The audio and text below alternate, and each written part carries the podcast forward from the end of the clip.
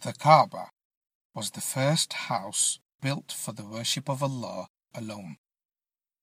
Built by Prophet Ibrahim alayhi the Kaaba in the city of Mecca was a center of worship and pilgrimage.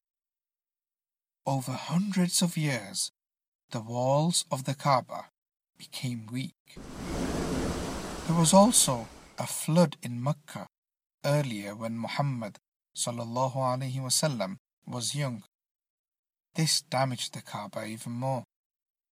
The Kaaba was now in great need of repair.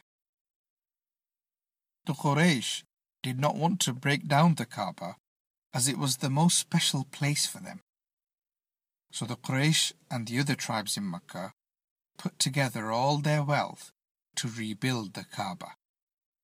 Each tribe had a special task to do. The Prophet ﷺ was 35 years old at the time. He helped the Quraysh rebuild the Kaaba by carrying the bricks. One of the corners of the Kaaba had the black stone. This stone was very special because it came from Jannah. When it was time to replace the black stone, a big argument broke out between all the tribes.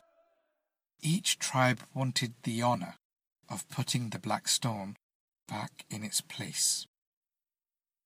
I read this story from Safar Year 2 Islamic Studies textbook.